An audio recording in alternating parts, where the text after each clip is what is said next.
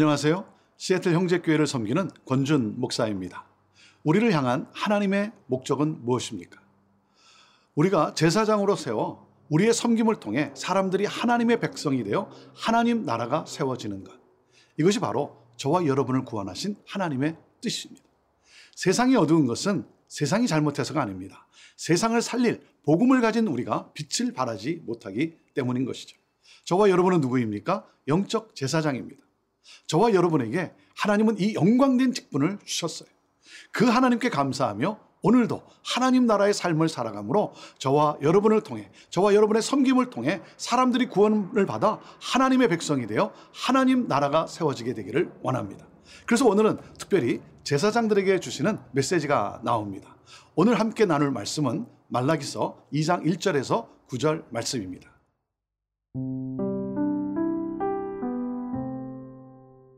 말라기 2장 1절에서 9절 말씀입니다. 너희 제사장들아 이제 너희에게 이같이 명령하노라. 만군의 여호와가 이르노라. 너희가 만일 듣지 아니하며 마음에 두지 아니하여 내 이름을 영화롭게 하지 아니하면 내가 너희에게 저주를 내려 너희의 복을 저주하리라. 내가 이미 저주하였나니 이는 너희가 그것을 마음에 두지 아니하였음이라 보라 내가 너희의 자손을 꾸짖을 것이요. 똥 곧 너희 절기의 희생의 똥을 너희 얼굴에 바를 것이라. 너희가 그것과 함께 제하여 버림을 당하리라.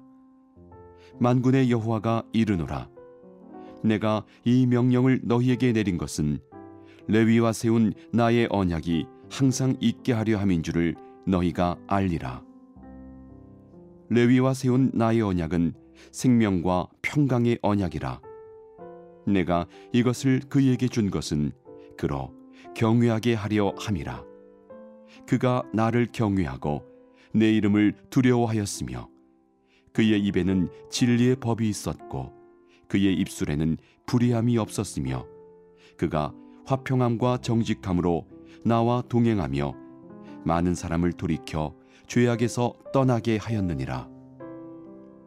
제사장의 입술은 지식을 지켜야 하겠고 사람들은 그의 입에서 율법을 구하게 되어야 할 것이니 제사장은 만군의 여호와의 사자가 됨이거늘 너희는 옳은 길에서 떠나 많은 사람을 율법에 거스르게 하는도다 나 만군의 여호와가 이르노니 너희가 레위의 언약을 깨뜨렸느니라 너희가 내 길을 지키지 아니하고 율법을 행할 때에 사람에게 치우치게 하였으므로 나도 너희로 하여금 모든 백성 앞에서 멸시와 천대를 당하게 하였느니라 하시니라.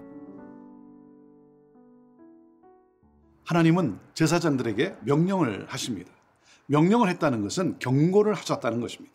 경고라고 하는 단어의 뜻은 무거운 것을 들어 옮긴다라는 뜻입니다. 무거운 이야기인데 소망이 담긴 하나님의 사랑 이야기예요. 제사장들이 진정한 제사장이 되기를 원하셔서 돌아오라고 안타까워 탄식하시며 말씀하시는 하나님의 사랑의 메시지인 것입니다. 자, 2절 말씀입니다. 만군의 여호와가 이르노라 너희가 만일 듣지 아니하며 마음에 두지 아니하며 내 이름을 영화롭게 하지 아니하면 내가 너희에게 저주를 내려 너희의 복을 저주하리라. 내가 이미 저주하였나니 이는 너희가 그것을 마음에 두지 아니하였음이니라. 제사장들은 제사를 드리지만 올바르게 예배를 드려야 되는데 하나님을 영화롭게 해야 하는데 형식적으로 제사를 드리고 있어요. 여러분, 아, 참이 제사장, 지도자가 참 중요한 것이죠. 여러분, 지도자를 위해서 기도해야 합니다. 목회자들을 위해 기도하시길 바랍니다. 제사장이 타락하니까 백성이 타락하고 사회가 타락하고 많은 거죠. 그래서 경고하세요. 하나님은 제사장들이 당신의 경고의 명령을 듣고 회개하고 돌아오기를 원하세요. 하나님은 누구십니까? 오래 참으시는 하나님이세요. 오래 참다는 이 단어가 영어로 보면 long suffering이에요. long suffering. 길게 고통하시는 하나님. 길게 고통하시는, 오래 참으시지만, 그러나 심판은 반드시 있습니다. 그렇기 때문에 심판 전에 돌아와야 되는 것이죠. 그래서 말씀하십니다. 말씀의 길을 기울이라. 말씀을 마음에 새겨두라. 하나님을 영화롭게 하라. 여러분 그렇지 않으면 하나님 뭐라 그러십니까? 내가 너희의 복을 저주하리라 말씀하세요. 제사장들의 축복이 아무런 효력이 없게 된다는 거예요. 짐승의 새끼나 곡물의 그 씨앗을 저주하셔서 제사장들의 축복은 결코 실현되지 못하게 된다는 거예요. 그러니까 아무런 영향력이 없는 영적 권위가 없는 그러한 제사장들이 수치를 당하게 된다는 것이죠. 부끄러움을 당하고 버림을 받게 될 것이다. 그러므로 회개하고 돌아오라는 것입니다. 3절 말씀입니다. 보라, 내가 너희의 자손을 꾸짖을 것이요. 똥, 곧 너희 절기의 희생의 똥을 너희 얼굴에 바를 것이라. 너희가 그것과 함께 제하여 버림을 당하리라. 자손을 꾸짖는다는 거예요. 자손이 수치를 당한다는 것입니다. 제사장들이 불법을 행합니다. 본을 보여야 할 제사장들이 그렇지를 못한 거예요. 그러니 백성 역시 불법을 행하며 살게 되고 그들도 수치를 당하게 되는 것이죠. 제사장이 너희가 성전을 더럽히고 있다. 재물의 똥이 재와 함께 진 밖에 버려질 때 너희도 그 똥과 함께 버려지게 될 것이다. 더러운 것으로 여겨져 너희는 버려질 수밖에 없다. 그렇게 경고하고 계십니다. 사랑하는 여러분, 하나님이 애굽에서 종살이 하던 이스라엘을 출애굽하게 하셨어요. 자유한 백성이 되게 하셨어요. 그 목적이 무엇입니까? 출애굽기 19장 5절과 6절에서 하나님께서 그 목적을 하나님이 왜 구원하셨는가를 말씀하세요. 이렇게 말씀하십니다. 세계가 다 내게 속하였나니 너희가 내 말을 잘 듣고 내 언약을 지키면 너희는 모든 민족 중에서 내 소유가 되겠고 너희가 내게 대하여 제사장 나라가 되며 거룩한 백성이 되리라. 여러분, 우리를 향한 하나님의 목적은 우리가 더 이상 이 세상에서 노예로 살아가는 것이 아니라 이 세상에 우리가 종살이하는 그런 자로 살아가는 것이 아니라 보물로 제사장으로 거룩한 백성으로 이 세상을 축복하고 이 세상을 살리는 삶을 살아가는 것이죠. 하나님은 우리에게 이 언약을 주셨어요. 저와 여러분은 영적 제사장입니다. 저와 여러분이 이렇게 중요해요. 여러분, 이 축복의 언약을 주신 하나님께 감사하며 이 언약을 이루는 제사장의 사명을 이루어가는 복된 삶을 사는 그러한 저와 여러분이 되기를 간절히 바랍니다.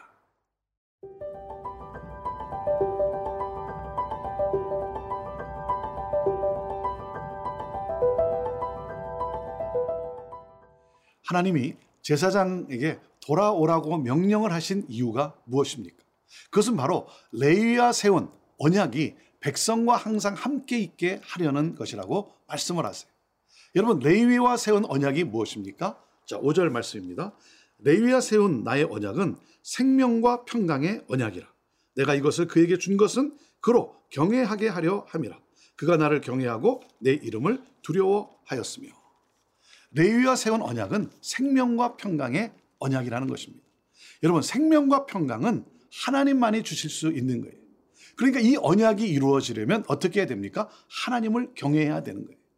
그래서 레위는 그들과 달리 이, 이 제사장과 달리 하나님을 경외했어요. 여러분 그들의 삶을 보세요. 6절 말씀입니다. 그의 입에는 진리의 법이 있었고 그의 입술에는 불의함이 없었으며 그가 화평함과 정직함으로 나와 동행하며 많은 사람을 돌이켜 죄악에서 떠나게 하였느니라. 그의 입에는 참된 교훈이 있었다. 거짓이 없다. 나와 동행했고 제사장의 길을 걸었다. 많은 사람들을 죄악으로부터 회개시켰다. 하나님을 경외하도록 참된 교훈을 사람들에게 전해 주었다는 거예요. 여러분 그럴 수 있었던 이유가 무엇입니까? 그들은 하나님을 경외하였기 때문입니다. 자, 7절 말씀입니다. 제사장의 입술은 지식을 지켜야 하겠고 사람들은 그의 입에서 율법을 구하게 되어야 할 것이니 제사장은 만군의 여호와의 사자가 됨이거늘. 제사장은 여호와의 사자다는 사자란 보냄을 받은 사람이라는 것이죠. 메신저라는 것입니다. 메신저는 자기를 위해 일하지 않습니다. 임명한 분을 위해 일하죠. 여러분 제사장의 임무는 제사 집례만이 아닙니다. 하나님의 그 말씀의 전달자로서 그 하나님의 말씀을 말과 행동으로 사람들에게 전해야 하는 사람입니다. 그러므로 백성을 생명과 평강의 길로 인도하는 사람인 것이죠. 자, 그런데 제사장들이 레위가 정직하게 걸었던 그 길을 배반했어요. 하나님을 떠났어요. 하나님을 멸시하고 있어요. 언약을 깨뜨린 거예요. 이들의 거짓 교훈에 백성이 걸려 넘어져 죽게 되었다는 거예요. 생명의 약속을 얻지 못하게 되었어요. 생명과 평강을 가로막고 썩게 만들어서 백성을 멸망시키는, 백성을 살리는 것이 아니라 백성을 멸망시키는 큰 죄악을 범하고 있다는 거예요. 제사장들이. 자, 그래서 9절에 말씀을 하십니다. 너희가 내 길을 지키지 아니하고 율법을 행할 때에 사람에게 치우치게 하였으므로 나도 너희로 하여금 모든 백성 앞에서 멸시와 천대를 당하게 하였느니라 하시니라. 자, 그러므로 하나님께서 뭐라 그러세요? 너희를 백성에게 무시당하고 낮아지게 하겠다. 사람들에게 멸시와 천대를 받게 하겠다. 우리 하나님은 이렇게 말씀하시면서 회개하고 돌아오기를 촉구하고 계신 것이죠. 자, 오늘도 하나님은 제사장인 저와 여러분에게 말씀하세요. 하나님을 경외하라. 온전한 예배를 하나님께 드리라. 하나님의 말씀에 순종하라. 하나님을 영화롭게 하라. 여러분, 그럴 때 저와 여러분을 통해 세상에 생명과 평강이 임하게 되는 것이죠. 여러분은 제사장으로 살아가고 계십니까? 사랑하는 여러분, 그렇지 않다면 오늘 회개하고 돌이켜서 정말 생명과 평강을 전하는 복된 제사장의 삶을 살게 되기를 바랍니다. 저와 여러분은 영적 제사장입니다. 축복의 통로입니다. 저와 여러분을 통해 저와 여러분의 섬김을 통해 사람들이 살아나고 그리고 하나님의 백성이 되고 그러므로 하나님의 나라가 곳곳에서 세워지게 되기를 간절히 소망합니다.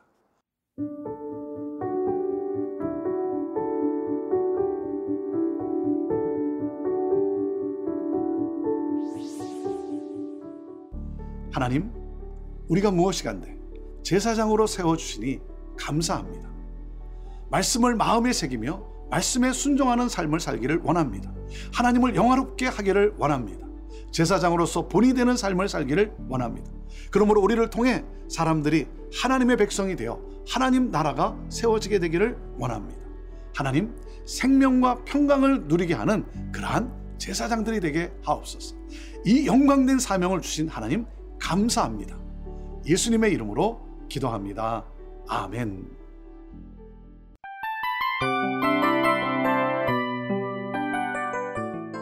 이 프로그램은 청취자 여러분의 소중한 후원으로 제작됩니다.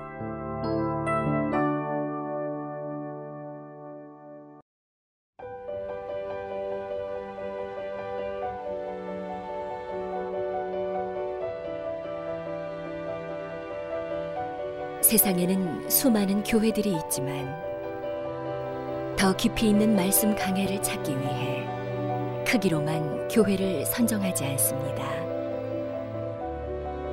보다 좋은 영적 콘텐츠를 더 많이 나누기 위해 방송비를 받지 않습니다. 1년 365일 복음만 전하고 싶어서 우리는 광고를 하지 않습니다. 온누리의 복음을 땅끝까지 CGN TV와 함께 땅끝 성교사가 되주세요